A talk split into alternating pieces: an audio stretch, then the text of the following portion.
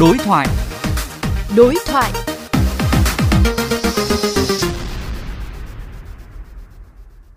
Thưa quý vị thính giả, qua 3 tháng thực hiện cao điểm xử lý vi phạm về nồng độ cồn, lực lượng cảnh sát giao thông Hà Nội đã xử lý hàng chục ngàn phương tiện vi phạm.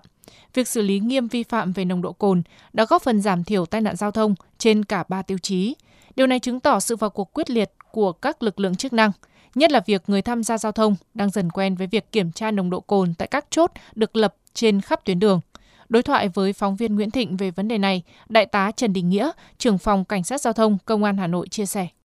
Thưa Đại tá Trần Đình Nghĩa, qua 3 tháng thực hiện cao điểm về à, xử lý nghiêm à, vi phạm về nồng độ cồn, thì à, nhìn chung cái ý thức của người dân thủ đô cũng được nâng lên đáng kể. À, tuy nhiên thì theo ghi nhận của phóng viên, à, cái việc xử lý vi phạm cũng không hề dễ dàng. Vậy à, đại tá có thể chia sẻ những cái khó khăn vướng mắc mà lực lượng thực thi công vụ à, đang gặp phải? À, trong quá trình triển khai thực hiện thì các lực lượng của cảnh giao thông thủ đô cũng gặp phải à, các trường hợp ví dụ như là lái xe trong cơ thể có sử dụng chất kích thích hoặc là nồng độ cồn có những thái độ có những lời lẽ có những cử chỉ không chấp hành hiệu lệnh của cảnh sát của lực lượng thực thi nhiệm vụ cần lăng mạ, cần chửi bới, còn chế giễu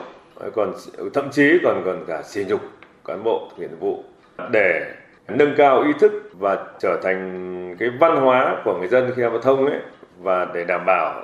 ờ, hạn chế tối đa cái việc vi phạm hành chính, chuyển thành vi phạm hình sự ấy. Ờ, tôi cũng khuyến cáo người dân khi tham gia giao thông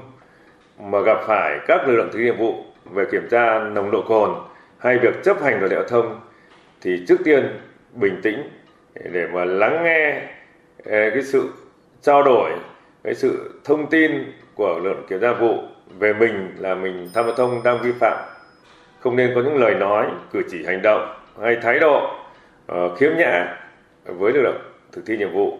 Cả hai phía là người thực thi nhiệm vụ lẫn người tham gia thông hay là khác là người vi phạm cũng có một cái thái độ văn hóa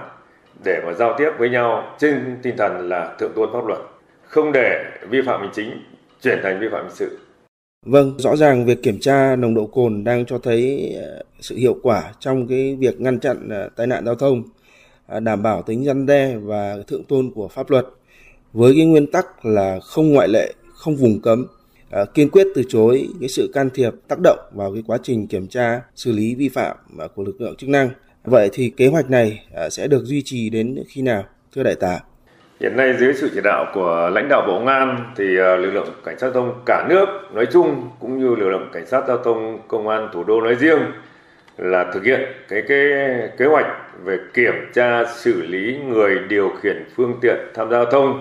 mà trong cơ thể có nồng độ cồn, rượu bia và chất kích thích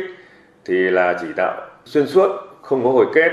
và làm suốt coi đây là những nhiệm vụ trọng tâm xuyên suốt trong năm 2023 và các năm tiếp theo. Vâng, à, xin trân trọng à, cảm ơn đại tá Trần Đình Nghĩa.